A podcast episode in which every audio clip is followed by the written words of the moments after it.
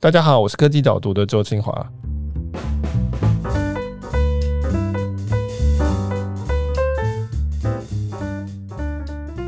你现在常在买画吗？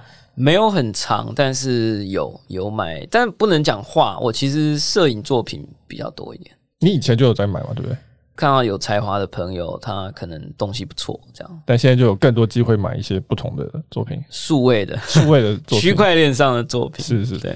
我们今天很高兴呢，能够邀请到葛如君博士大宝，我们的老朋友，来我们的科技导读节目来讨论。等下讨论叫 NFT，等下我们就会讨论到这个区块链上的一种呃虚拟的，特别是用在艺术品上面一个很方便的一个新的创新。那为什么要找大宝来呢？除了因为他是这个区块链，他非常的热情之外，然后还有一个重点，就是因为其实我知道他常就本来就有在关心艺术品，然后对这些新的创作者啊、新的作品都很有兴趣，所以我。觉得今天这一题，如果不要一直在讨论这种很金融财经的东西的话，能够讨论到一些艺术方面的东西的话，我觉得会更有趣。所以我就特别找了大宝来，你也自己介绍一下好了。好，Hello，科技导读的千万粉丝，大家好，我是宝博士葛如君啊，现在在北科大的互动设计系任教，平常呢也做一些产学合作跟创新计划，区块链 VR AR，统称这个 Christine Woods 讲的这个叫虚拟宇宙里的事。我们其实认识蛮久了哈，就是说，我们等一下可不可以稍微了解一下你在区块链领域怎么踏入，然后到现在为止大概干了些什么事？我跟你认识的时候，你是我记得是刚做完摩斯的那个 App，哇，那超级久了，二零一一还一二年呢？对对对，对。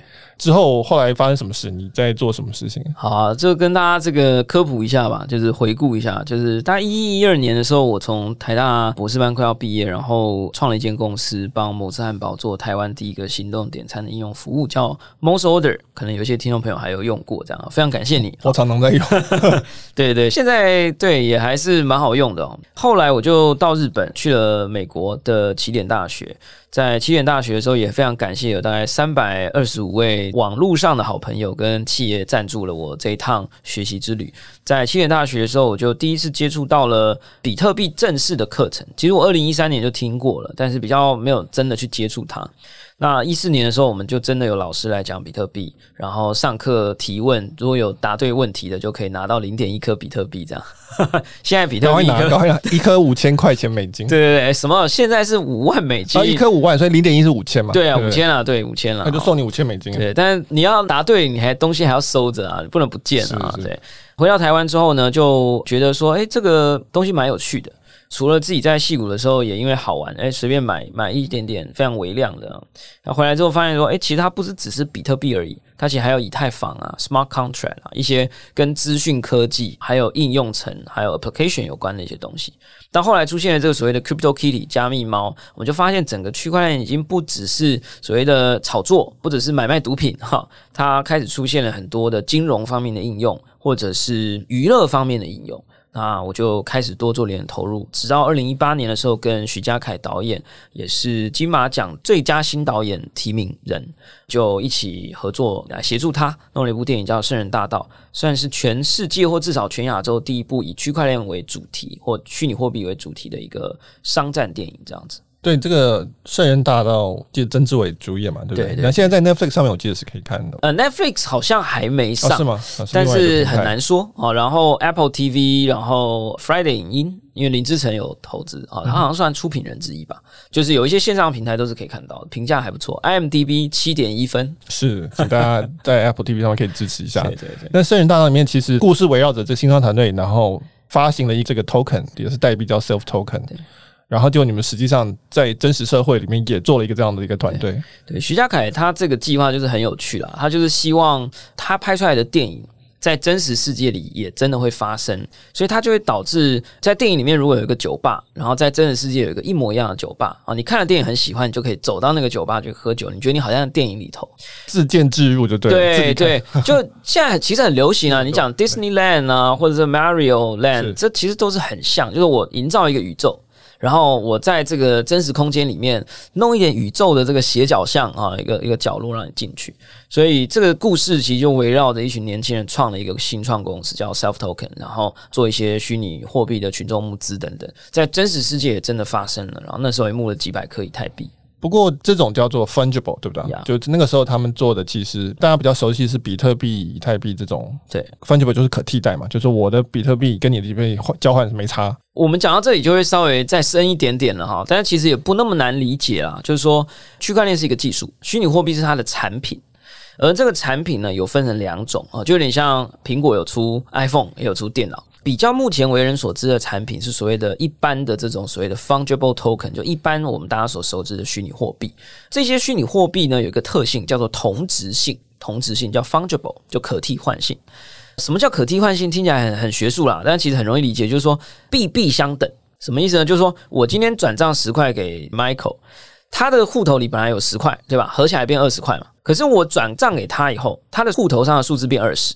我没有办法去跟他说，哎，你把我昨天给你的那十块里面的那五块给我，没有意义，因为我转过去的十已经跟他本来的十是混在一起了。因为每一个币是一模一样的。可是今天如果我们反过来讲，我们现在用的是硬币或钞票，我今天给了他五张钞票五百块，那跟他自己的五张钞票混在一起，如果我们在给予的过程当中，我们有去记那个钞票的编号。或者是哪一张比较皱啊，哪一张比较新啊？诶，对吧？所以我就可以说，诶，这个 Michael，你可不可以把我昨天给你的那一张还我啊？因为有一张上面有蔡依林的签名。那这种情况之下，虽然每一张一百块，本质上都是一百元新台币的价值，但是因为它上面有编号，因为它上面有回忆，因为上面有摩擦，可能甚至有名人的签名，会使得它变得币币不相等。每一张钞票不一样，每一个硬币不一样。对，那所以我们今天要讨论的这种叫做 non-fungible token，fungible 是替换的，就你刚刚讲的，就是反正就是互相都是一样的这样。但 non-fungible 就是不可呃不可替换的，对，就是不可替换的，互相彼此不可替代彼此。对对，我自己是讲同质代币跟非同质代币。嗯，对我用的翻译也是这样，以下就简称 NFT。对，NFT，T 就 token。对对，它的这个有趣的地方就是说，你可以创造一个数位的稀缺嘛，就是说你可以创造一个独一无二的东西，但它是数位的哦。这样的话，就在网络上面就可以交易，或者我可以瞬间的传给你这样子。你就可以说哦，这一颗是二零二一年的某一天产生出来的那一颗。对，好，那比特币没办法。其实我们刚刚谈到二零一七年那个 Crypto Kitties，大概是比较知名的进入主流视野的一个一个创新。我那时候有稍微讨论过，很可爱的一个作品。但是现在它又红起来了。然后我知道你最近在你的社群里面很热衷的在讨论这件事情，要不要干脆你直接稍微解释一下哈？啊，对啊，感谢 Michael 啊，这个我最近睡眠有点不足，因为都在玩这个 NFT 啊。这件事情到底怎么红起来的，我也很难一下子去讲。但我认为大概有几个点啦，就是说 Crypto Kitty 当时呢，就有一家公司叫 Dapper Labs。他们本来也不叫这个名字，anyway，它其实本来是一间广告公司，广告行销公司，不知道哪里来神来一笔哈，他们就创了这个平台。他们可能也许发现了虚拟货币里面有趣的地方。其实他们是第一个团队提出这个所谓的 non-fungible token 的 contract，就是说在区块链上去实做所谓币币不相等的这个规范。所以他们自己就利用这个规范创了一个这个叫做虚拟猫咪平台，等于说这个平台会发行所谓的猫猫币。每一个猫猫币都有一个独特的编号，跟它诞生这个编号的时候那个交易水单号码，因为水单号码不可重复嘛，就是有点像我们人的 DNA 啊，你出生的时间啊，这个用毫秒来做记录的话，所以呢，它就是利用这个水单编号来创建这只猫咪的长相，所以每一只猫都。绝对长不一样哈，就是呃，如果有两个 A A 啊，它可能就变成凤眼啊；如果是 B B，它可能就是斗鸡眼啊，类似这样，就很像基因的那个，对，有点像基因这样排列这样。对，所以每隔一段时间，每隔十五分钟产出一只新的猫，哎，长得不一样。那个时候大家就觉得很好玩啊，然后就可以交配啊，然后可以再生小猫啊，还可以卖钱。大家风靡了一阵子之后。这个 lab 呢，就搞爆了这个以太坊的交易网络，因为太多人想买了。据说当时可能有高达四十 percent 以上的交易都是在买卖猫。后来这个 lab 就有点销声匿迹啊，就匿踪了啊。那中途出了一个叫 Cheese Wizard 啊，没有太成功，它有点像是一个抢奖金、抢旗大赛的一个游戏。起司魔术师，起司魔术师，但没有太成功，但是还是蛮有趣的。之后呢，他就更加的逆宗了。以后突然间就宣布说，他们拿到了 NBA 的 license，接下来他们要把 NBA 的球员卡放到区块链上面，而且每一张球员卡是会动的。大家就想象那个哈利波特里面那个报纸上面每一块图片都会动啊。这个其实就印证了我们当时觉得加密猫 Crypto Kitty 很有潜力的原因，在于以前我们讲的这些收藏品，在真实世界里。你可能就会面临到盗版的问题，遇到这个水啊、火灾啊，或不容易收藏啊，或者是你可能有验证上的问题、交换的问题。可是，如果当这些球员卡或猫咪卡到区块链上，每一个卡片在区块链上都有一个凭证，而我们是交换这个凭证跟记录。那当然，我们会有一个平台让你展示这张卡或展示这只猫咪。后来这个平台就叫做 NBA Top Shot。NBA Top Shot，我没记错的话，应该是在去年十月到十二月之间开始进行 beta 测试。那我运气非常的好，我就 join 到这个 beta 的 program，就是一个算封闭测试的 program。在这三个月内，这一个平台成长了几百倍，里面的卡牌本来是一两块美金的，通通都变成几百块美金。甚至有这个 LeBron James 的这个卡牌拍卖到十万块美金以上，而现在都还在封闭测试哦。今天的最新消息是，他已经拒绝接受新用户注册，因为太多人了。那我认为这个平台其实是很成功的，因为这个 NBA 的卡牌也是运作在区块链上，每一个卡牌也是一个 NFT，只是他自己有自己的链叫 Flow Chain，这个 Chain 的币也是涨了两三百倍啊。这个林之晨有投资啊，恭喜他。同时呢，另外一个是一堆其他的链，其他的数位资产业，我觉得是有点彼此相互加成，就起飞了这样子。OK，我们我们稍微讲清楚一下这个 NBA Top 下这个东西，就是我们以前美国可能更盛行，就是玩买球员卡。球员卡就是你买了卡牌嘛，对不对？就是去便利商店花几块钱，然后就买一包，你也不知道是什么，打开来看有没有。如果有 Michael Jordan，就就我们这个年代就觉得啊，这很爽，这样这个可能会价值很高。那如果是比较不知名的新秀，那就可能就要期待他将来表现好，他就会涨价。这个是球员卡。那可是现在 NBA Top Shot 做出来，他卖的其实是影片，比如说 LeBron James 的一个灌篮，可能某一个非常轰动的灌篮。那这个灌篮做成一个 NFT，那所以呢，你买的就是说你买到的是他们叫 Moment 嘛，对不对？对，就是那一张牌上面会写 LeBron James，对，然后几年几月哪一个比赛，然后还会说限量发行几张，限量发行几张，然后就是说这个卡牌越限量，当然会越值钱。这样，那我们稍微再理解清楚一点，是说这个影像理论上你在 YouTube 上面看得到，在 Twitter 上面看得到，在 NBA 官网上也是可以看到那个播放那个影片，从头到尾都看得到。这张卡片到底特别的地方在哪里？那个影像怎么会变成一个 token？这个地方就有点深啦，就是先讲一下，就是说，不管是区块链的猫咪，还是 NBA Top Shot，还是我们后来在 NFT 最近疯狂交易的这个 Crypto Punks 啊，它是一个 Pixel 的像素艺术啊，全部你几乎百分之九十九点九九。这些作品你都是可以按右键另存新档的，即便你不是收藏者，一模一样的新档就是下载。对，而且他目前也没有说什么你是拥有这一个卡片的人，所以你可以下载一个四 K 或八 K 的，没有。但当然你可以说以后可能会有，可是以后就算会有，他说你是持有人，所以你才可以下载八 K。你下载了以后，你也可以把它放到 YouTube 啊，他也很难真的去怎么检举你啦或者什么的。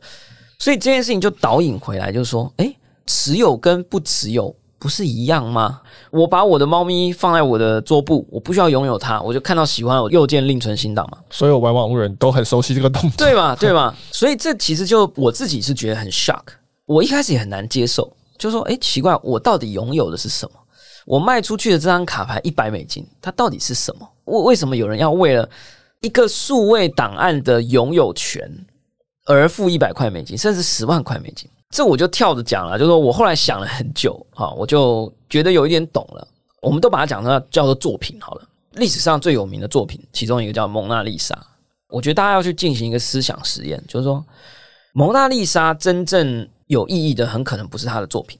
然后，蒙娜丽莎真正有意义的，可能是她的证书，作品拥有的证书。可是呢，蒙娜丽莎的拥有的证书，很可能也不是真正有价值的，或是真正重要的。真正重要是发出证书的那个单位是谁。可是你说真正发出的单位是谁就是重要的吗？也不是，是要所有的人大家都要相信这个发出证书的那个人或是那个组织。所以回过来我们讲 NBA Top Shot，大家其实花钱买的不只是那个影片档，大家买的是那个交易记录，就我们刚刚讲的证书，大家买的是那个 NBA 的官方授权跟这个平台是不是可靠的，以及大家信不信任这个平台。也就是这些条件，只要任何一个条件被摧毁了，比如说这个网站被害了，那这些事情就会连带的受到非常巨大的价值影响。可是我们再回来看哦，当你把区块链特性套进来，放到这每一个环节里面，你就会发现区块链的平台跟记录是比较不容易被害的。第二个是区块链的交易记录跟证明是比较透明的，它不会有作弊的问题，不会有假馆长，不会有假证书。你有没有假作品，反而是变成最后一环，不那么重要了。对，我也觉得，因为我也是一样嘛。看到 NFT，你一定会卡到这个地方，就是说这怎么回事，这怎么做的？那我后来去研究，我后来研究的是 Beeple 的那个案子，就是我们现在录音的此时正在有一个拍卖进行中，是有一个美国的艺术家叫他的网络名称叫 Beeple 啦。那他是一个很活跃的数位艺术家，那他现在在拍卖他的重要作品叫做前五千天 Every Day，就是因为他每天都在上传一个数位作品，他已经连续五千天了，从二零零七年开始，那他把这全部都。粘成一张拼贴图，我有计算一下，好像是三百多 mega 的一个 JPG 档。然后他请 Christie's 帮他卖，现在正在卖。我就研究说他到底买主可以得到什么。事实上，他会给你那个 JPG 档没有错。然后，但是那就像大佬讲，这个是可以随便复制的，而且每个复制档都一模一样。那除此之外呢，他其实给你的一个 NFT 呢，基本上就是一笔在以太坊的记录嘛，对不对？然后呢，其中包含两个资讯，一个资讯就是说，他会指向在平台方那个叫 Makers Place。做这个 NFT 的这家公司，他们会有一个类似保险箱，就对了，他会指向那个位置，说是那个档，这是一个记录。另外一个记录呢，就是他会从 Beeple 的这个地址，就是他的钱包交易给最后的买方的钱包，他会有第一笔记录。OK，所以你就证明说这个档是官方的档，以及这个记录是从画家本人手上拿到，所以你是第一个拥有者。这就是那个 NFT 的组成。那将来你卖给下一个人的时候呢，就会有第二笔记录，说啊，我交给大宝。大家就知道说大宝是真正的拥有者，而且是这个官方认证的档案的签名版，因为有他有那个画家本身的那个签名的 hash 在里面，所以其实档案可以有很多份，而且其实说真的是一模一样的啊，就像蒙娜丽莎，我也可以说我有一个蒙娜丽莎，跟罗浮宫里的是一模一样的，但是没有人要买我的蒙娜丽莎，那因为那一幅是罗浮宫认证的东西。其实你刚刚讲的还有两个点是多出来，是我刚刚没放进去的有价值的部分。对，第一个是交易的记录。就是说，我的蒙娜丽莎是从谁那里买来的？这个又是另外一件很重要的事情，对吧？你去拍卖画，因为你上一手是郭台铭，哇，那你这一幅画就不一样了，对吧？另外一个是你的那一幅画在不在你手上也不重要。其实我后来也才发现说，很多有钱人啊，他拍卖画卖完，你其实，在 Christie 网站上，你可以说我买完之后我不寄给我的哦，然后我可以勾说我是存在 Christie 那里，就佳士得那里。这也很正常嘛。你去看天能的那个电影，有个东西叫保税仓。对对对。啊，一来是收藏问题、保存问题；二来是你一旦落地到你家客厅，你就要付税，或者是你可能再转手就要付税。你如果放在中途转寄站，你可能就有一些税务上的好处。因为有些人就会讲说，如果 Makers Place 这家公司倒闭了怎么办？如果这个 Vote 被害了怎么办？可是大家不要忘记一件事哦，你对于区块链的艺术品，你所质疑的任何一个点。真实世界的版本也会有这些问题。你说你把画存在 Christie 的保税仓，它有可能在《天能》那部电影被飞机撞进去，然后就烧起来了。那个破梗啊，爆雷！不好意思，不好意思。那那个预告里有，预告里大家知道。对，其实他们还有托管的服务，这大家将来也是一个很重要的一个服务。对，所以我那时候也是研究半天，就想说，到底这个可复制东西怎么做成一个独一无二的东西？然后后来理解了，就是像你讲的，所以你真的买的东西，回到 Top Shop 的话。就是那个价值不是在那个影片，你会获得影片没有错，但是真正的价值其实是说你是 NBA 官方认证的，是你拥有的，在这个架构之下是你拥有的。有一天如果 NBA 倒了，或者是说这个架构消失，NBA 说我要取消 NBA Top，如果有这个可能性啊，当然有可能你这个东西就贬值。但是我们基本上对 NBA 相当有信心。NBA 的授权是地表上可能最难的，我觉得至少前十个。通常你去谈 NBA 授权。你要么你就只能谈球队，要么你就只能谈球员，要么你只能谈那个 logo。你要这样整个 NBA 谈下来，所有的比赛、所有的球员、所有的球队，包含 NBA 的 logo，这基本上是一个数位收藏品界或者是数位内容产业的圣杯。我必须这样讲，我是不夸张的，这是圣杯。你今天走到全世界各地，你跟人家说你拿到 NBA 所有比赛的 license、video 的 license，包含比赛数字记录，it's crazy。这件事情本身就是一个非常非常大的一个 business。对，那所以其实对 NBA 来说，现在有一个很大优势就是它有很多影片可以拿来卖。它以前不能卖影片嘛，它顶多是卖球员，甚至它顶多卖球队，就像你讲 logo 就是卖球队，或者它顶多是卖一场比赛。的纪念什么什么纪念 T 恤之类的，有时候篮球上面会印嘛，就是说哪一年，但现在它变成是每一个 moment 它都可以卖。衍生来讲，就是说对创作者来讲，我觉得这是一个很新的一个机会，就是说我这边有一题，就是说电子报作家跟 Podcaster 可以发什么样的 NFT？当然玩这个东西，炒的东西很有趣啊，但是我们也可以想一下，说它实际上对创作者来讲，其实是打开很多很多的可能性的。这件事情也是有点 deep，就是我要先跟听众朋友抱歉，就是说 NFT 这个议题跟当年我们要聊 BTC 一样啊，就是你很难只讲一件事啊，所以它会牵连很广，不管是你质疑的程度还是你相信的程度。那所以回来讲，就是说我一直花了很大的力气去思考，然后自己去玩，我一直深深的感受到一个英文单字在我脑海中萦绕不去啊，这个叫做 liquidity。我是真的很想写一本书，我们要不要来和谐一下？叫做“流动世代”。我认为这个世代能够提供流动性的人就是王者。以前那些数据资料，以前这些影片档，它其实就是储存在那里，archive 起来。它没有流动的时候，它就没有价值。你一旦有了流动，它就有了价值。而且，当你是一个数位版本的流动，你就想嘛，以前我们也有照片啊，NBA 比赛也有照片啊，对吧？同一个 moment，一个灌篮，它也可以好几个摄影机的画面，出好几个不同卡牌的版本啊。可是因为实体商品的生产成本高，流动的成本也高，使得它的流动性本身会比数位的版本的流动性更低。所以这是为什么我非常看好，就是说这个流动性会给它增加了它的价值。很多时候，我们大家都是活在过去。我们以为说东西要物以稀为贵，对，是物以稀为贵，没错。但是物太稀会使得你的流动性太低。那流动性低，其实对于整个市场的产值是不好的。我个人就会觉得，流动性增加是这个技术给这些内容的价值，或内容的提供者或创作者一个非常非常重要的一个进步。对，我觉得这很有趣，就是我们以前比较常谈到流动性，比较基本，我会引用的例子就是像 Uber 啊，Uber 它创造了驾驶的流动性。以前的驾驶流动性就是计程车司机嘛，你一定要有这个 license 取得这个认证，你要那有一台计程车，然后把它漆成黄色的。Uber 引进来的最重要的流动性就是说，驾驶可以随时选择什么时候要上班，对吧？那你这样很多人就可以下班后啊，业余的就来做。那就大幅的打开这个流动性，那当然最赚钱的是 Uber 哦，就是它是 liquidity provider，对对对，它是流动性的提供者，对对对，对，它不是那个实际的人，但是它是媒合出来，那把它创造出来的。那对于 Uber 司机来说，他当然是很高兴的，因为他可以多一份收入哦。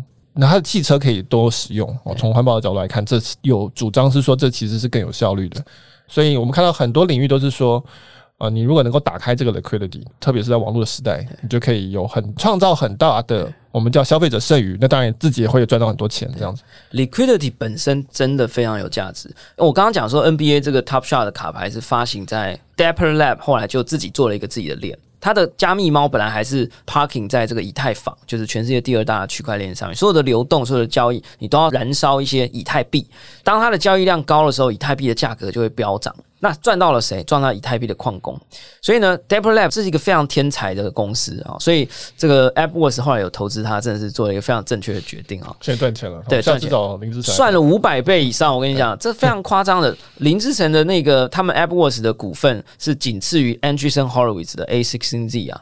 那我先讲就是说，所以你就想，这个流动性是在哪个平台上流动？它的流动基准跟它的流动所消耗的东西是什么？那个东西就会有价值。所以，如果你是在 Uber 平台上流动，那就是法定货币跟 Uber 这家公司它的 maybe 股份啊、shares 啊，所以它的价值就会提高。为什么？因为它抽成嘛。所以 Dapper Labs 就出一个自己的 Flow Chain，它告别以太坊，所以我不要让你以太坊的经济体系来赚，我自己有我自己的这个 Liquidity Pool 啊，就是这个 Flow Chain。所以，Flow 的这个券上面，你要交易卡牌背后会燃烧掉、会花费掉，其实就是 Flow Token。Flow Token 目前是真的非常夸张，至少涨了两百倍以上。那所以 Top Shot 可以在以太坊支援的交易所上交易吗？目前不行，不行。那但是 Flow 可以在以太坊？呃，Flow 不行，不行，他自己在自己的链，哦，他是自己的。所以这就是它的价值所在。我身边有好几个朋友，就靠 Flow Token 就整个人生都变得很不一样，财务独立一部分啊。Okay. 然后我一直搞不懂，怎么可以有一种东西在这么短的时间之内，它才发可能不到半年，然后就这样涨个两三百倍。可是我朋友就提醒我说，不对，你要想一件事，这件事情它是完全独立的一个经济体系，而且它有够多的人在里面。这个 Top Shot 注册人口爆满，所以接下来它上面会有非常多的交易，它可能还不止 NBA 啊，现在可能还有足球明星的卡牌啊，所以这上面的市场的流动性越来越高，品相越来越多，它的经济体系就越旺盛，它的这个所谓的法币需求了哈，就这个世界的法币需求，就所谓 flow 的需求就越来越高，所以我觉得这件事情是我觉得非常有意思。嗯，就我觉得区块链给了一个机会，就是说。我们以前会讨论说科技有 full stack，对不对？就是说从前端到后端，那有些公司是只做 stack 的一部分，比如说它只做 app。你如果只做 app，那你的云端是用 AWS，对不对？然后你的伺服器是什么？你可能你的电信公司是什么？那有些公司它越有规模，公司它可以做越 full stack，它可以掌握越多部分。那当然赚到的钱它可以留越多。当然它的它要面对的就是说我要怎么把人拉进来这件事情。因为你如果只是做 App，那你可以靠 Apple 的 iPhone 啊什么把人带进来。那你但是你如果是要 Full Stack 的话，那你如果要自己做硬体，你自己要做作业系统什么什么，这个就成本越来越高，但是你的利润越来越高。但是到了区块链的变成是说，这个 Stack 只是一部分，你还可以把金融拉进来，对，不对？Biz 也可以做。哦，我们现在目前的传统的 App，它虽然 Full Stack，它还是建立在国家的法币这个基础建设上面。那现在变成区块链是说，那我可以自己做币。币基本上它同时也是证券，它也是交易媒介啊，所以现在变成说比较有规模公司，就是你可以自己做币的。对，哦，这种讲话比较大声，是不是还可以再往下做更 full 的 stack？那那这个 SpaceX 就跟你说，诶，你们这个哪叫 full？对对对，我们要做到外太空才行。我还多一颗星球这样啊。对，它至少有自己的电信嘛，对不对？它至少通着自己的网际网络，将来可能有更多东西。所以这是比赛规模越来越大，这感觉要另辟一集啦。这个感觉叫 Super Trust，就以前我们讲 NT Trust，我们接下来是 NT Super Trust 啊。我再补充一个东西，我觉得要炸开你的脑袋。我们刚刚讲到 Liquidity 嘛，我们刚刚已经某种程度讨论了数位艺术品或数位收藏品可能可以提供所谓的艺术创作者的产生出来的东西的这个流动性。这件事情在区块链产业跟 NFT 产业高速发展的情况下，现在已经进入二点零了。NFT 二点零，NFT 二点零是什么？这些艺术品本身还可以再被二次流动，什么意思？我觉得这呢非常非常有意思。出现了一个叫做 NFTX 的一个公司，叫一个平台网站是 NFTX.org。你想啊，你现在手上有一张莫内的画，很有钱，很值钱嘛。可是你可以明天或者五分钟后就把它卖掉吗？不行嘛，对吧？你很可能挂卖两年，不一定有人问津。可是它有没有价值？它有价值。虚拟艺术品也是这样的，你有一只很贵的猫咪，你有一张很贵的卡牌，你不一定马上可以换钱，可是你需要用钱的时候怎么办？所以现在出现一些平台，NFTX 做的是什么？它把这一些作品，你可以把它用智能合约放到一个 Vault 里面，变成一种抵押品的概念，然后它会 mint 出一个，你就想象说，你把莫内的画放到一个保税仓，然后它给你一张莫内凭证，它就叫莫内币，你拿这个莫内币，你就可以去银行借钱。所以呢，他就创造了这一些作品的二度流动。这个 NFTX 这个平台呢，已经有好几个品项，比如说 CryptoPunks 的基金，比如说 Hashmask 的基金，Beeple 的基金，就是很多厉害的作品系列、收藏系列跟这一些作家的系列，他就 create 一个 token。然后呢，你身为收藏者，比如说我有一张 Beeple 的画，好了，假设我就可以把它 deposit 进去，我换一个 Beeple token。这 Beeple token 是有市价的，它是有 market price 的，它会略低于。Beeple 所有市场作品的 floor price 底价，retail price，对 retail price，他会自己一直去 follow 它，有点像稳定币这样子。我觉得这个 idea 是 super super cool，因为以前你说传统的艺术品要做这件事情，理论上可行，可是它会有很多法令的限制也好啦，税的限制、运输的限制也好啊，等等，非常非常的复杂，还有很多信任上的问题，对吧？我把一个莫内的画放到你这里，我怎么知道我能不能信任你？区块链完全不是，它就是智能合约。我们就是信任那个 code，那个 code 只要没有问题，这个流动性就出来了。所以它已经有好几百张，每一张都是价值十几万，然后它就放进去。那这个平台自己也有自己的 token，因为你买了这个 token，就有点像你买了一个佳士得的股份，类似这种感觉。整个产业在这两三个礼拜，甚至这一两个月是非常非常高速的在进化。对，我觉得这个还蛮清楚的说明，就是为什么数位化基本上就会产生流动性。就是你刚刚讲，有些人会开玩笑说：“哦，我们区块链界现在都在学习金融界过去三百年所发展出来的东西。”因为这个在实体资产就叫做证券化嘛，就是像 REIT 这种房地产证券化，你就是把东西集中在一起，然后它就发行一个凭证，凭证就可以再去交易。因为理由就是因为凭证交易比较快。对，那现在变成我 token 交易更快，然后而且我可以丢实体资产进去，我也可以丢虚拟资产进去。反正通通包成一包。就可以各式各样的卖法，这样可以拆开来卖，或者甚至我可以做 market order，就是我可以说我要只要超过多少钱，自动帮我卖掉，可以，对不对？我就城市化的去玩这个东西，所以你就睡不着觉，是不是？你最近睡 睡觉就睡不够，一直在一直在观察这些事情。一方面是花很多时间研究，那二方面是因为前阵算牛市嘛，整个产业会受到更多的激励。所以很多的创作者都毛起来不睡觉了啊，天天都在创作，有时候就会很难说会不会出现一个爆红的作品系列啦，然后很多收藏家冲进去收藏啦。像 Beeple 也是，基本上他是有一天晚上突然在 Nifty Gateway 这个网站的平台上面，二十四小时之内拍卖最高价的那一张卖七十七万美金，总额全部加起来三百五十万美金，在那一个晚上之前，没有人可以预料到这件事情。每一个人在网络上不睡觉，都是在 the next moment 会不会出现什么东西这样？对，我们刚刚说现在有一个拍卖正在进行中，但他其实去年十二月先卖了一批他的其他的作品，有一点像是为这个做一个预热这样子，因为他这一次作品是五千个合在一起嘛，那他去年底做的这个是他二零二零年的系列二十三张作品。你看，我现在对他很熟，但我在这之前我从来不知道这个人。对，然后他艺术其实说实话也不是我的口味，但是但是因为他有应该说有抓住这个改变的契机，我觉得我帮他说说话啦，就是说在一次 Clubhouse 里面他有来，然后有人就问他说：“哎，你现在是不是觉得你很有钱很开心啊？”他就一直笑，他说：“我本来就很有钱了。”他说：“我的工作本身就是 charge 很高的费用。”那我问了一些我身边做三 D 艺术的朋友，他们说 People 本来就很有名，对，你看得出来就是这个。艺术的作品本身是成熟的，这个技术什么都是在的。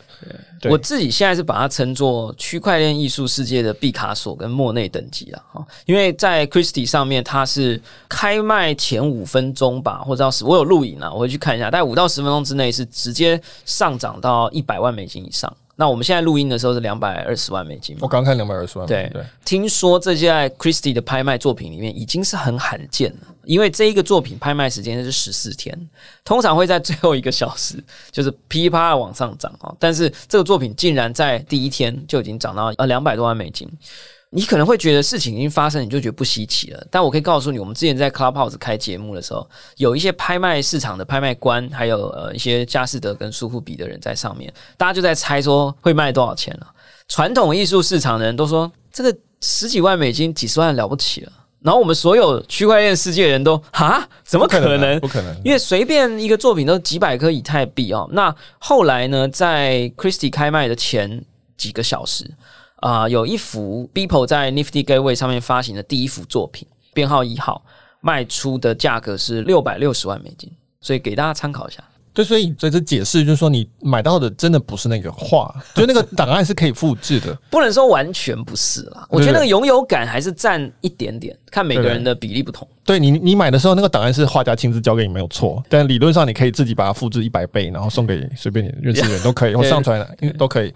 而是那一种被认证的这个东西。那不然我们来讨论很实际的哈。假设今天有一个人他说，我们等下会讨论这是不是泡沫，但不管，反正有人说我要来玩玩看，我也想要不睡觉。他要怎么做？现在这个东西到底是怎么去进行的？首先我要去找到一幅画，对不对？或者一个艺术品是我有兴趣的？这件事情是最难的，是，所以我比较不推荐这么做。我之所以玩得很开心，我很喜欢，是因为我有一点点 gift，就是我还运气不错啊、我可以从 Twitter 的一些关系网络跟我自己的主观判断，可以看到一些作品是有机会的。因为我自己过去也做过一些艺术创作，然后也有收藏一些东西。可是对于一般的人来讲，像我的经济学家朋友，他就说他完全不懂 Beeple 的东西为什么这么贵啊？那我觉得这件事情反而是难度最高的。我觉得难度最低的呢，我觉得有两种做法。第一种做法比较简单，就是你去买基金，就像你买零零五零或 ETF 一样，你只要准备一些以太币啊，你就去那个 MyCoin 啦，或者 Any Kind of 就是交易所。你弄出一点以太币以后呢，到这个区块链的这种像 Uniswap 这种平台，那之后它一定也会上交易所，就是去买一些这种像我们刚刚所提到 NFTX。我们这不是投资建议哦，但我只是说去买一些这种 NFT 概念股啦，就是说当 NFT 成长的越好，它的价值可能会越高。那这一种的东西你就不用去选作品，因为是他帮你选，就有点像你去投资佳士得。佳士得来帮你选作品这种概念，那你就不用去受到你的主观评价的因素的影响，这是第一种做法，但比较不好玩，它就纯粹就是看好这个产业。那有些人会说，那我投以太币就好啦，因为以太币现在基本上很多作品百分之八十以上都是以太币计价，而且是以太币本位哦。你就想说你去投以太币就好，但是因为现在很多其他的链上面也开始发行 NFT，你不会知道到底哪一个链会是交易量最大的，可能像我们刚刚讲的 Flow Chain 或等等。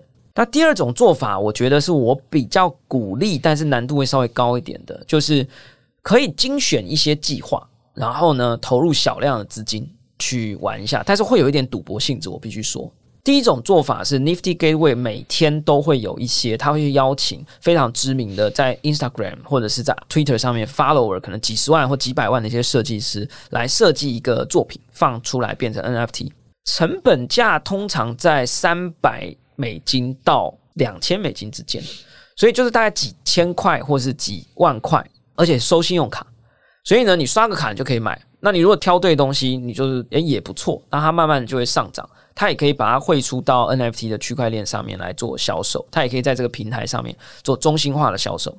第二种呢，是我自己蛮喜欢一个计划叫 Art Blocks，它其实是一个演算法艺术家团队一个群组，就有一群很爱做生成式艺术的人，他们会定期的会有一些新的生成艺术的作品。你每生成一张，它大概成本在零点零三到零点零八以太币之间。所以大概是几千块台币，但是你生成的那一张，因为是演算法生成的，它会依据你的链上交易的记录来产生出那一幅画，所以它有一点我讲赌博性的意思，就是在 Nifty Gateway 上是你在赌那个艺术家的作品会不会二级市场很成功。这一种我讲的这种演算法艺术，是你在赌你交易的时候，你的那个交易编号是不是有一个零零零零这样，然后你突然那张作品就突然出现一个很特殊的符号，它可能就从零点三以太币突然变三十颗以太币。就算你没有抽中那个很厉害的，你放着这个系列，如果非常的成功，有很多人开始收藏这个系列，就像很多人会去收购莫内的名画。如果哪一个大鲸鱼，我们讲巨鲸，他很喜欢这个作品，他希望成为莫内所有作品八十 percent 以上的时候，因为他收藏了八十 percent，他可以控制市场的时候，你的作品可能就会以高价被他收购进去。所以这两种是比较好玩。然后另外一种就是我们讲投资指数基金的这种东西，也是比较 no brand，但是就比较没那么好玩，但是比较安全。所以我觉得这题目为什么很有趣，就是说，我觉得还有一个问题，就是说，这个绝对不是以投资的建议哈，我们没有，我我们都没有建议各位要去买的。事实上，我不建议各位买，随便买。但是我是觉得说，目前的这些艺术品还停留在一种它是传统的画做成数位档的这个概念，它还是一个我们讲 Beeple 这幅画，它基本上还是一个放在墙上的这种感觉的东西。我觉得将来会更有趣的是，某种特别适合数位原生的作品，它是针对某种数位的环境，比如说我今天有个虚构世界。它有某种作品是特别适合这一个墙，但不是真的墙，它是虚构世界里的墙的时候，那这种会更有趣，然后就会是更有独特的位置。像我现在刚才听你讲了之后，我我想到一个作品，宝博士可以去考虑一下。这个作品是这样，就是说它是一幅画，但是基本上它是一个大家集体的自拍。我们不是有做那种奥斯卡会集体自拍吗？那你就是说有一个做一个场地，然后呢，人可以往里面靠。每靠进去都可以自拍一次，每个用户你可以有一个自己的照片放上去，那这个位置都固定的，所以你只要去了站那个位置就再也不会变了。每一个人进去就给你照一张相，那一张相就是一个 NFT。所以人越多的时候呢，越中心的那个人一开始第一个人的那个位置会越值钱，因为他在所有的照相里面都会出现。然后那个位置是可以交易的，我越早进去我就可以站越中心的位置，这个时候我的 NFT 就将来会越值钱。因为然后如果全世界的人都进来十亿、二十亿人进来，那这张图当然就非常特别嘛。我这个概念的意思是说，因为我们要利用数位可以复制的特性，所以越复制，然后我们创造一个东西是越多人复制之后，它反而越值钱。至少中心那个位置越值钱，因为那是 unique 的。那所以呢，这个东西就可以变成是一个数位的艺术品，但是它同时可以做成 NFT，然后它同时是利用了数位复制特性来反过来做成一种艺术品的概念。很有趣啊！我觉得你应该转行当一下艺术家。这个，因为你刚刚讲到的一个特性，就是很多我们刚刚讲到的 NFT 艺术创作的系列，都会有一个叫 Genesis 的 work，它会有一个我们讲创世区块，对，就是那个原主的那个位置是最宝贵的，因为后面越多人买，一号作品就越贵。啊，那你这个逻辑其实对，你就你就驱动说，大家会想说，哎，越多人听到就会想说，搞去占一个位置嘛。对，其实我自己非常鼓励我自己的学生，还有我的朋友。不能讲说投资，而是说来了解一下这个领域，是因为它有很多新的东西。就算你没有赚到钱也好，就算你没有真的投入也好，你的大脑会被它唤醒。我最后举两个小的案例，我觉得是大家可以比较容易想象。另外一个我自己蛮喜欢的一个作品叫 Hashmask，它其实是一个瑞士的团队默默的筹划了半年以后推出来。它一开始限量发行一万六千三百多张画框。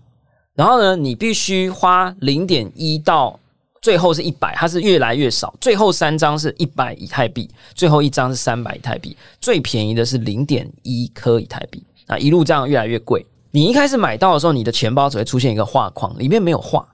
然后呢，它在一个去中心化的平台上面，已经先列出了它用城市包含半人工，加上七十个艺术家的参与，里面有一万六千张人像的肖像画。然后他在最后一张画卖出去的时候，他会启动一个智能合约，去配对每一个人的画框跟那一幅画。嗯，所以你买到的画框，你不知道你配对到的是哪一幅肖像画。所以呢，那时候我一开始参与的时候，我觉得哇，这东西太酷了。结果呢，我的朋友他的那一幅画框在配对完以后，突然出现了一幅那个画。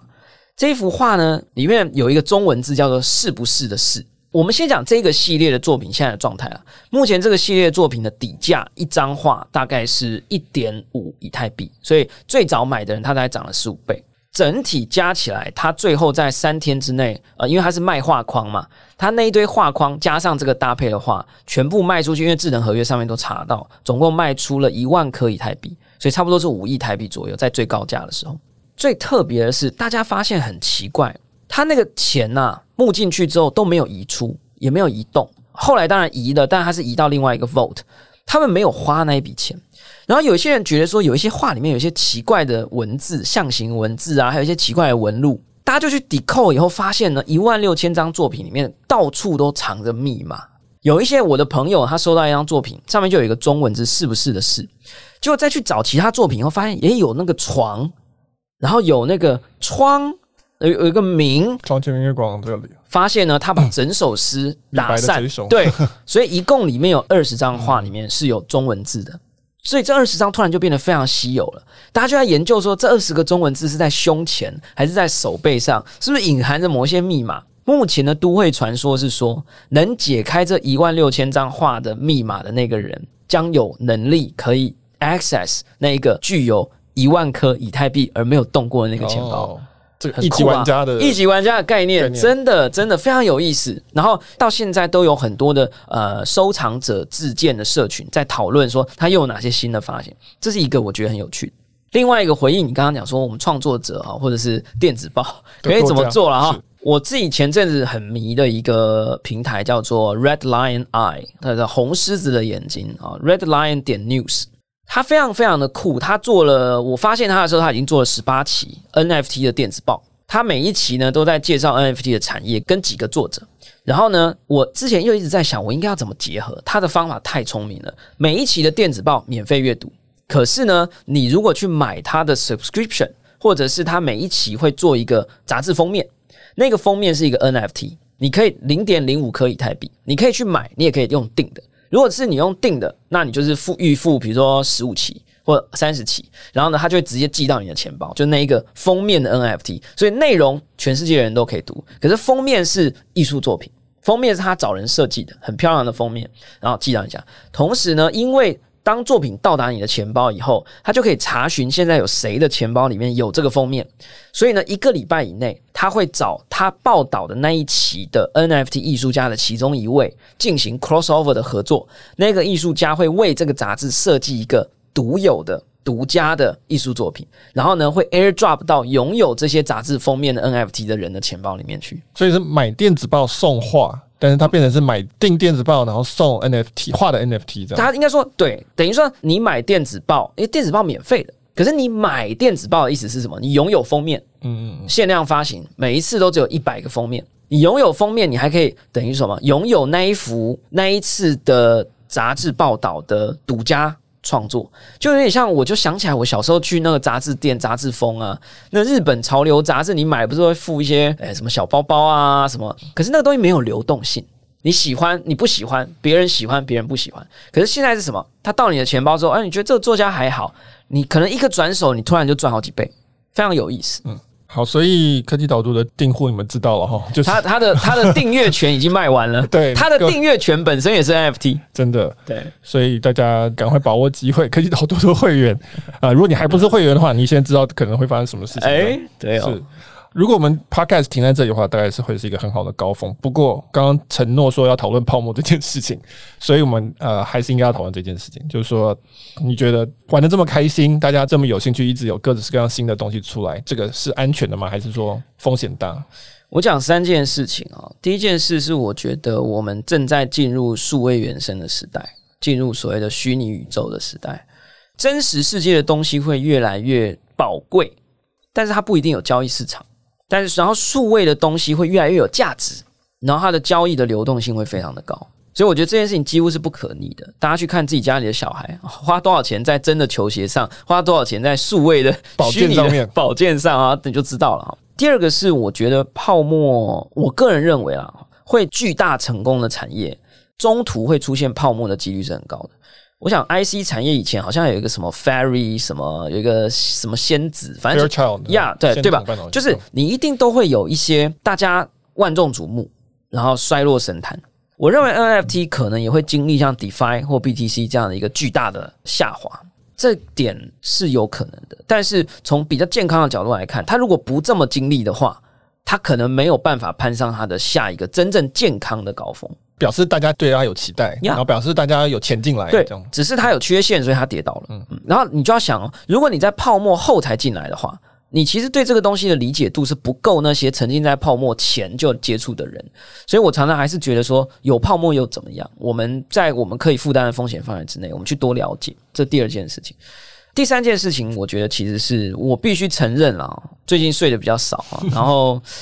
这个价格啊，这个所谓的以太币本位啊，非常可怕。随便一个作品啊，你可能一颗以太币进来，十颗以太币出去。当然不是我啦，我是我朋友啦。突然间觉得那个非常可怕，就是你会突然间觉得对价值这件事情有点动摇了。视钱财如浮云这样？不不不不，应该是说你会觉得有些东西很扭曲啊。我的朋友最近就说 po 文说，原来一台 Tesla 也不过三十颗以太币。你就知道，因为随便一个 Crypto Punk 出去，一直在降价，比特币在升值。对对对，但所以我先讲，就是说我最近这两天这四十八小时，我的信仰值是有下降的，因为我认为它对 NFT 的信仰值对，但是我我还在调试，我还在调试，因为我觉得它有点太不可思议了。就是那个东西是，当你收藏到热门作品的时候，它价格只会上涨，不会下跌。这件事情我觉得非常不合逻辑。所以，我个人是非常非常谨慎的看待，但是我认为这不阻止我们科技导读要来讨论这件事，也不阻止我们去期待十四天以后这个 Beeple 的作品最终会募到多少钱。对，我觉得投资商品当然有可能会赔，如果你他不会赔，他就没有道理会涨。说实话，这个心理准备要有，但是你去了解这件事情本身是不会赔的。我认为，就是对于知识的这种。